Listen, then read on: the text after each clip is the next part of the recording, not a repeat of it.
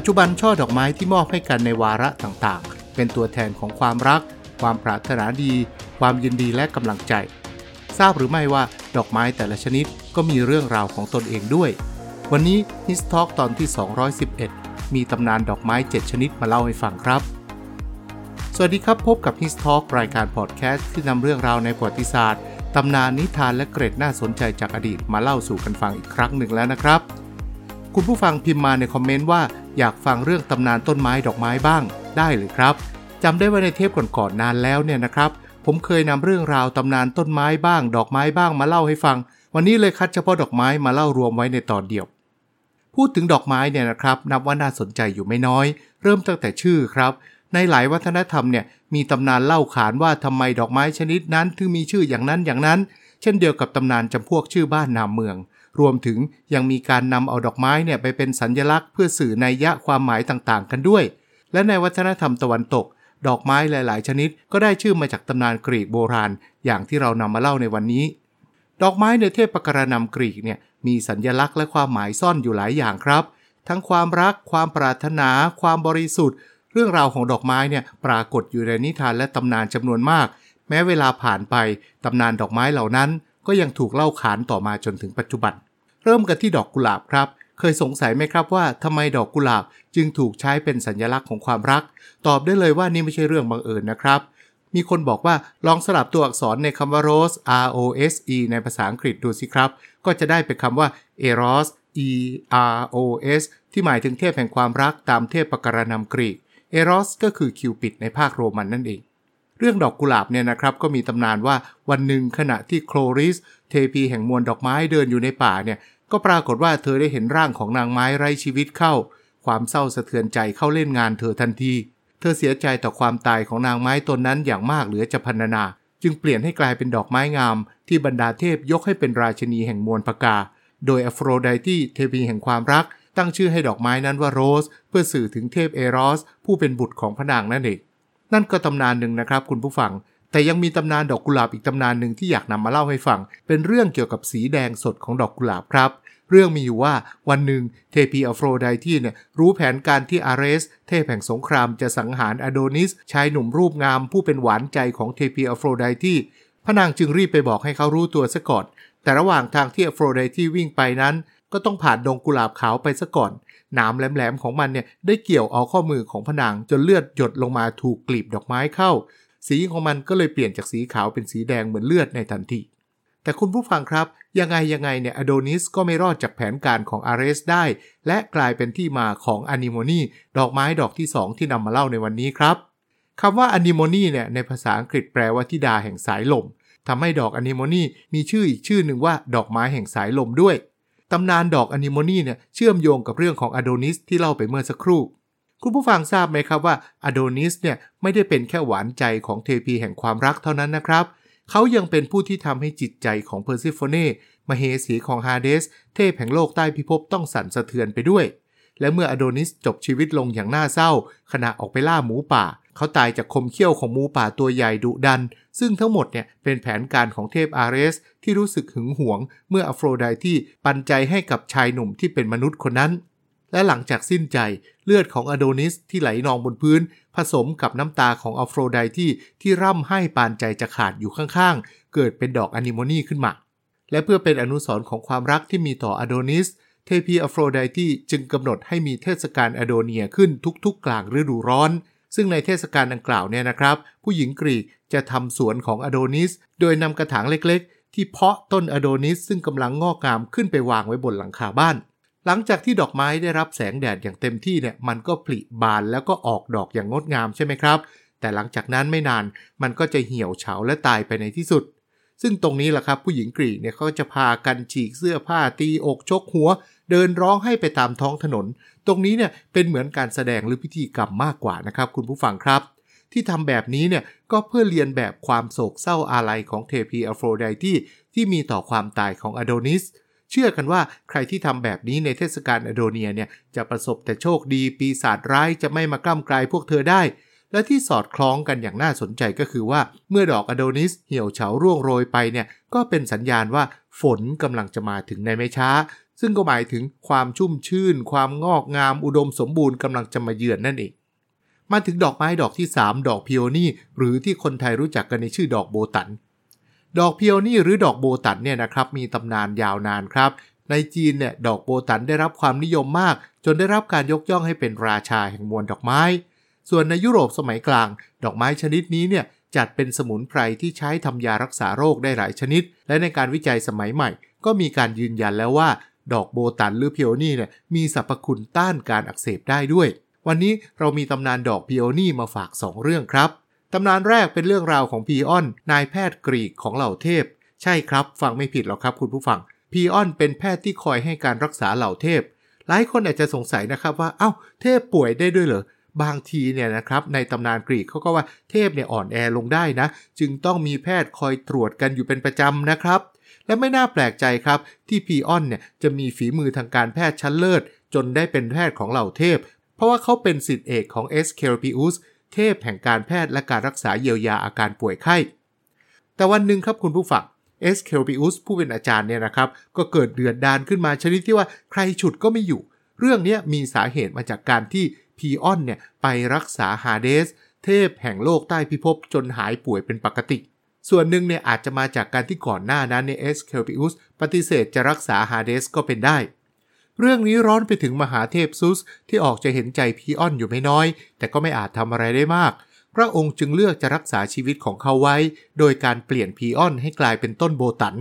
ตรงนี้หลายคนอาจจะสงสัยว่าพีออนเนี่ยจะรู้สึกดีใจไหมที่ต้องกลายเป็นต้นไม้ไปตลอดชีวิตอย่างนั้น ตรงนี้ต้องตอบเลยนะครับว่าคนกรีกเนี่ยไม่ได้คิดอย่างเราในปัจจุบันนะสิครับคุณผู้ฟังผู้คนในอดีตเห็นว่าวิธีการที่ซุสเลือกนั้นฉลาดและเป็นคุณต่อพีออนมากแล้ว เพราะถ้าปล่อยให้เอสเคลปิอุสทำร้ายลูกศิษย์เขาก็อาจจะตายเปล่าไปก็ได้ แถมเอสเคลปิอุสเป็นเทพและเป็นอมตะ อย่างมากก็ถูกลงโทษบางอย่าง แต่ก็ไม่ถึงตายเพราะตายไม่ได้จริงไหมครับ ดังนั้นการเปลี่ยนปีออนให้กลายเป็นต้นไม้ หรืออย่างในตำนานหลาย ๆ เรื่องที่มีการเปลี่ยนร่างเนี่ยก็มักจะมีเหตุผลเกี่ยวกับความเมตตากรุณาเพื่อรักษาชีวิตเข้ามาเกี่ยวข้อง อีกอย่างหนึ่งการเปลี่ยนคนให้กลายเป็นต้นไม้เนี่ย ก็ถือเป็นกะโลบายที่แยบยนต์นะครับ เพราะคนโบราณก็เชื่อว่าคนที่กลายเป็นต้นไม้เนี่ยจะกลายเป็นอมตะ เพราะต้นไม้จะมีการผลิดอกออกผลขยายพันธุ์อย่างไม่สิ้นสุด เท่ากับว่าคนคนนั้นเนี่ยได้มีชีวิตอยู่เป็นนิรันดร์นั่นเอง นี่เป็นวิธีคิดของคนโบราณนะครับเอ้ามาถึงตำนานที่ 2 ของดอกพีโอนีหรือดอกโบตั๋นกันบ้างตำนานเรื่องนี้เนี่ยเกี่ยวข้องกับนางไม้รูปงามนามว่าพิโอเนีย แหมชื่อคล้ายๆ กับตำนานเมื่อกี้เลยนะครับ เมื่อกี้มีพีออนนะ ตอนนี้มีพิโอเนียอะไม่เป็นไรครับ ไปฟังกันดีกว่าว่าเกิดอะไรขึ้นกับนางไม้ตนนี้บ้างพิโอเนียเนี่ยเป็นนางไม้ที่มีความงามเป็นเลิศ จนเป็นที่หมายตาของเทพรูปงามอย่างอพอลโล เขาทำทุกอย่างเพื่อให้ได้ใกล้ชิดกับนางไม้ผู้เลอโฉมตนนี้ จนในที่สุด ทั้งสองก็สมัครรักใคร่กันอย่างหวานชื่น แต่ความงามและชีวิตรักของพิโอเนียกับอพอลโลเนี่ยกลับกลายเป็นชนวนให้เกิดเรื่องขึ้นมาจนได้ครับคุณผู้ฟัง เพราะเทพีอโฟรไดทีที่ได้รับการยกย่องว่าเป็นเทพีแห่งความรักและความงามนั้นยอมไม่ได้ ก็แหมเรื่องนี้นะฮะก็มีเหตุผลอยู่นะคุณผู้ฟังนะ ใครจะยอมให้มีคนที่สวยกว่าตัวเองจริงไหมล่ะครับ แถมอโฟรไดทีเนี่ยยังอิจฉาอพอลโลที่ไปรักใคร่ชอบพอกับนางไม้ จนเรียกว่าคบหากันออกหน้าออกตา หรืออย่างที่สมัยนี้ต้องเรียกว่าคบกันออกสื่อเลยทีเดียว ในที่สุดเมื่อความริษยาเข้าบังตาอโฟรไดทีก็สาปให้พิโอเนียเนี่ย กลายเป็นต้นไม้ที่มีดอกสีแดงชื่อว่าดอกพีโอนีซึ่งตำนานเล่าว่าตอนที่อโฟรไดทีจับว่าอพอลโลกับพิโอเนียกำลังกอดกระหวัดรัดเกี่ยวกันอยู่นั้นน่ะพิโอเนียก็เกิดหน้าแดงด้วยความอายขึ้นมา และนี่จึงเป็นที่มาของการใช้ดอกไม้ชนิดนี้ เป็นสัญลักษณ์ของความเขินอายนั่นเองครับ มาถึงเรื่องราวของดอกแดฟโฟดิลหรือที่บางคนเรียกว่าดอกนาร์ซิสซัสกันบ้างดอกไม้ชนิดนี้เนี่ยเป็นดอกไม้ที่มีชื่อเสียงมากที่สุดชนิดหนึ่งในเทพปกรณัมกรีก แดฟโฟดิลเนี่ยได้ชื่อมาจากนาร์ซิสซัสชายหนุ่มผู้หลงตัวเอง จนถูกเทพสาปให้หลงรักรูปอันงดงามของตัวเองอย่างไม่ลืมหูลืมตาตำนานกล่าวว่าเขาทำให้จิตใจของนางไม้ตนหนึ่งชื่อว่าเอคโคสิ้นหวังและแตกสลาย ด้วยเหตุนี้เนเมซิสเทพีแห่งการล้างแค้น จึงลงโทษมนุษย์ผู้นี้ด้วยการสาปให้เขาหลงรักเงาสะท้อนของตัวเอง นาร์ซิสซัสคลั่งไคล้ไหลหลงกับเงาสะท้อนของตัวเองในน้ำตราบลมหายใจสุดท้าย และกลายเป็นดอกไม้ที่ได้ชื่อตามเขาส่วนดอกแดฟโฟดิลซึ่งเป็นพืชในตระกูลเดียวกันกับนาร์ซิสซัสและลิลลี่นั้นน่ะปัจจุบันใช้เป็นสัญลักษณ์ของรักบริสุทธิ์ที่ไม่ต้องการสิ่งใดตอบแทนแถมยังมีชื่อไทยเพราะๆด้วยว่าดอกดารารัตน์ทีนี้ก็มาถึงดอกทานตะวันครับ ดอกทานตะวันเนี่ยเป็นดอกไม้ชนิดหนึ่งที่มีความเป็นมาจากตำนานเทพกรีก ชื่อวิทยาศาสตร์ของดอกไม้ชนิดนี้คือHelianthus ที่มาจากคำภาษากรีกสองคำว่า ἥλιοςที่หมายถึงดวงอาทิตย์กับἄνθοςที่หมายถึงดอกไม้ สีเหลืองสดใสของดอกทานตะวันเนี่ยถูกใช้เป็นสัญลักษณ์ของความเลื่อมใสศรัทธาและการเชิดชูบูชา แต่ในเทพปกรณัมกรีก ดอกไม้ชนิดนี้กลับมีเรื่องราวที่น่ารันทดใจ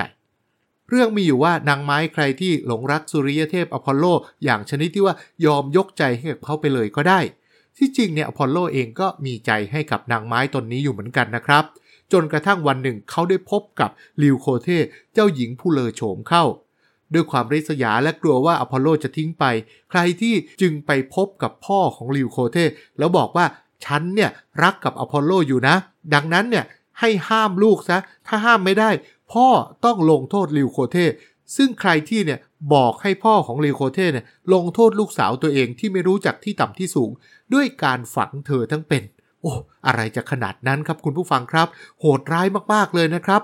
แน่นอนครับเรื่องนี้พออพอลโลรู้เข้าก็รู้สึกไม่พอใจอย่างมาก เขาตัดสินใจจะไม่ยุ่งเกี่ยวไม่สุงสิงไม่พูดคุยไม่ไปหา ไม่แม้แต่จะมองหน้าไคลทีอีกเลย สมัยนี้ก็ต้องเรียกว่า เฉยเมยเย็นชา unfriend หรือทำทุกอย่างที่จะไม่ต้องได้มายุ่งกันอีกต่อไป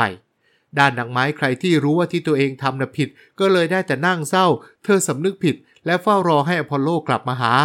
ใครที่เนี่ยเอาแต่มองดวงอาทิตย์ หรืออพอลโลที่ลอยผ่านไปในท้องฟ้า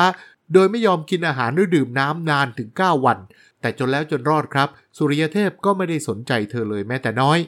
จนเข้าวันที่ 10 ครับคุณผู้ฟังครับ ใครที่ที่อดน้ำและอาหารเนี่ยค่อยๆ หมดแรง และสิ้นใจ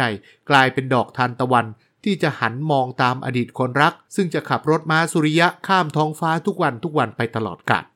มาถึงดอกไม้ชนิดที่ 6 ดอกไฮยาซิน ก็ยังเกี่ยวข้องกับเทพอพอลโลอยู่นะครับตำนานเนี่ยกล่าวถึงวีรบุรุษซึ่งเป็นเจ้าชายรูปงามนามว่าไฮยาซินตุสแห่งสปาร์ตา ความหล่อเหลาของไฮยาซินเนี่ยเป็นที่ถูกใจเทพหลายองค์รวมถึงสุริยเทพอพอลโลด้วย คุณผู้ฟังครับ เรื่องนี้เนี่ยผมว่าหลายคนไม่แปลกใจใช่ไหมครับ เพราะนิยามความรักใคร่ของคนกรีกโบราณเนี่ยต่างจากเราในปัจจุบันครับ มีตัวอย่างให้เห็นในตำนานและเหตุการณ์ในอดีตอยู่ไม่น้อย แต่เอาละครับ ผมจะพักเรื่องนี้เอาไว้ก่อน มาเล่าตำนานดอกไฮยาซินกันต่อดีกว่าครับ ตำนานเล่าว่านอกจากอพอลโลแล้วยังมีซีไฟรุสเทพแห่งสายลมตะวันตก รวมถึงบอริอัส เทพแห่งลมเหนือ ที่นิยมชมชอบความหล่อเหลางดงามของไฮยาซินตุสด้วย ถ้าเป็นสมัยนี้เนี่ยก็ต้องบอกว่าไฮยาซินตุสเนี่ยเป็นหนุ่มฮอตจริงๆนะครับแม้จะมีเทพมาติดพันหลายองค์ครับ แต่ในที่สุดเจ้าชายไฮยาซินตุสเนี่ยเลือกที่จะคบหาสมาคมกับสุริยเทพอพอลโล มากกว่าเทพองค์อื่น ซึ่งก็ดูเหมือนกับว่าเทพทั้งหลายเนี่ยก็จะให้การยอมรับโดยไม่ตอบโต้ หรือแสดงอาการอิจฉาริษยาเหมือนอย่างหลายกรณีที่ผ่านมา แต่คุณผู้ฟังทราบหรือเปล่าครับว่า เรื่องนี้เนี่ยก็ไม่ได้ราบรื่นไปซะทั้งหมดหรอกนะครับ เพราะปรากฏว่าวันหนึ่ง ขณะที่อพอลโลกับไฮซินตุสเนี่ยกำลังเล่นขว้างจักรกันอยู่ เจ้าชายรูปงามต้องการจะโชว์ความสามารถตัวเองให้อพอลโลประทับใจ โดยการขว้างจักรออกไป แล้วก็วิ่งตามมันหวังจะรับให้ได้ก่อนจักรจะตกถึงพื้น ทันใดนั้นซีไฟรุสเทพแห่งสายลมตะวันตก ที่ดูจะมีความเคียดแค้นที่ไฮยาซินตุสไม่เลือกตนเนี่ยจึงใช้จังหวะนี้แหละครับคุณผู้ฟังบันดาลให้เกิดลมพัดจักรที่ขว้างไปนั้นน่ะย้อนกลับมากระแทกหัวของไฮยาซินตุสอย่างแรงจนถึงแก่ความตายอพอลโลเสียใจกับเหตุการณ์ที่เกิดขึ้นมาก เขาประกาศว่าจะไม่ยอมให้วิญญาณของไฮยาซินตุสเดินทางไปยังอาณาจักรของฮาเดสเด็ดขาด ว่าแล้วเขาก็เปลี่ยนชายคนรักให้กลายเป็นต้นไฮยาซิน ดอกสีม่วงสดมีกลิ่นหอม ซึ่งดอกไม้ชนิดนี้เนี่ยนอกจากจะเป็นที่นิยมในราชสำนักยุโรปแล้ว ยังถือว่าเป็นสัญลักษณ์ของการเกิดใหม่ หรือการเริ่มต้นชีวิตใหม่ด้วย ดอกไม้ชนิดสุดท้ายที่เรานำมาฝากในวันนี้ก็คือดอกเดลฟิเนียม หรือดอกลาร์กสเปอร์ชื่อเดลฟิเนียมเนี่ยมาจากคำภาษากรีกโบราณว่าเดลฟินิออนหรือเดลฟิเนียน ที่หมายถึงดอลฟินหรือโลมา ซึ่งมาจากลักษณะของดอกไม้ที่ตอนยังเป็นดอกตูมอยู่ จะมีลักษณะคล้ายๆ กับโลมานั่นเอง ดอกเดลฟิเนียมเนี่ยมีเรื่องราวเชื่อมโยงกับสงครามทรอยในมหากาพย์อีเลียดของโฮเมอร์ ว่ากันว่าหลังจากที่อะคิลิสวีรบุรุษคนสำคัญของฝ่ายกรีกเสียชีวิตลงเนี่ยอายักษ์หรือที่หลายคนเรียกว่าอาแจ็กซ์กับโอดิซิอุสหรือที่โรมันเรียกว่ายูลิซิสเนี่ยก็ถกเถียงกันเพื่อจะให้ได้บัญชาการกองทัพของอะคิลิสจนในที่สุดหลังจากที่พิจารณารอบด้านแล้ว ชาวกรีกก็ลงมติยกกองทัพของอะคิลิส ให้อยู่ภายใต้การบังคับบัญชาของโอดิซิอุสแน่นอนครับ อายักษ์หรืออาแจ็กซ์มีหรือที่จะเห็นด้วย เขาโมโหและน้อยใจที่ตนไม่ได้รับเลือก จึงชักดาบออกมาแทงตัวเองเพื่อประชดชีวิตว่าอย่างนั้นเถอะ เลือดของอายักษ์หรืออาแจ็กซ์ที่หยดลงบนพื้นเนี่ยกลายเป็นดอกลาร์กสเปอร์หรือดอกเดลฟิเนียม แล้วว่ากันว่าถ้าเพ่งดูดีๆเนี่ยที่กลีบของดอกไม้นี้จะมีรอยเหมือนตัวอักษร A I A ซึ่งเป็นตัวย่อในภาษากรีกโบราณของคำว่า Ajax อยู่ด้วย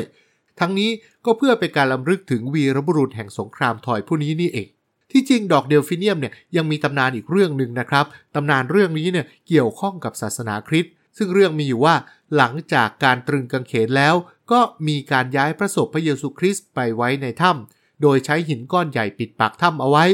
ในขณะที่หลายคนยังลังเลสงสัยว่าพระองค์จะฟื้นคืนพระชนจริงหรือเปล่า ก็มีกระต่ายน้อยตัวหนึ่งพยายามยืนยันกับทุกคนว่าพระองค์ต้องฟื้นขึ้นมาแน่ๆ แต่ในเมื่อไม่มีใครสนใจ กระต่ายน้อยตัวนั้นก็เงียบไว้ และรอจนกระทั่งกระคืนเดินทางมาถึง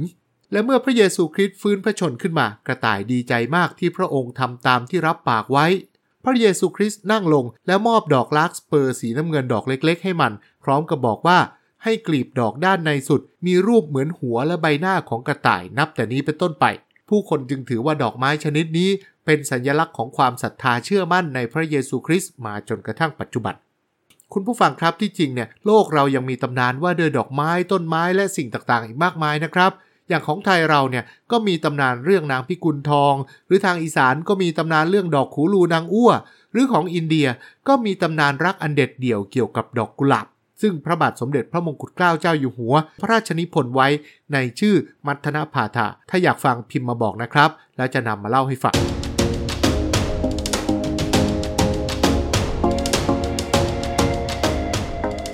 วันนี้ก็ต้องขอบคุณทุกคนที่ติดตามรับฟังช่วยไลค์ช่วยแชร์ และมีคอมเมนต์ให้กำลังใจกันนะครับ และก่อนจากกันไป ฝากกดไลค์กดแชร์ กด Subscribe และกดรูปกระดิ่งติดตามช่องของเราเอาไว้ด้วย และถ้าอยากให้เรานำเรื่องอะไรมาเล่าอีก ก็พิมพ์ไว้ที่คอมเมนต์ด้านล่างนี้เลย พบกันใหม่ตอนหน้า สวัสดีครับ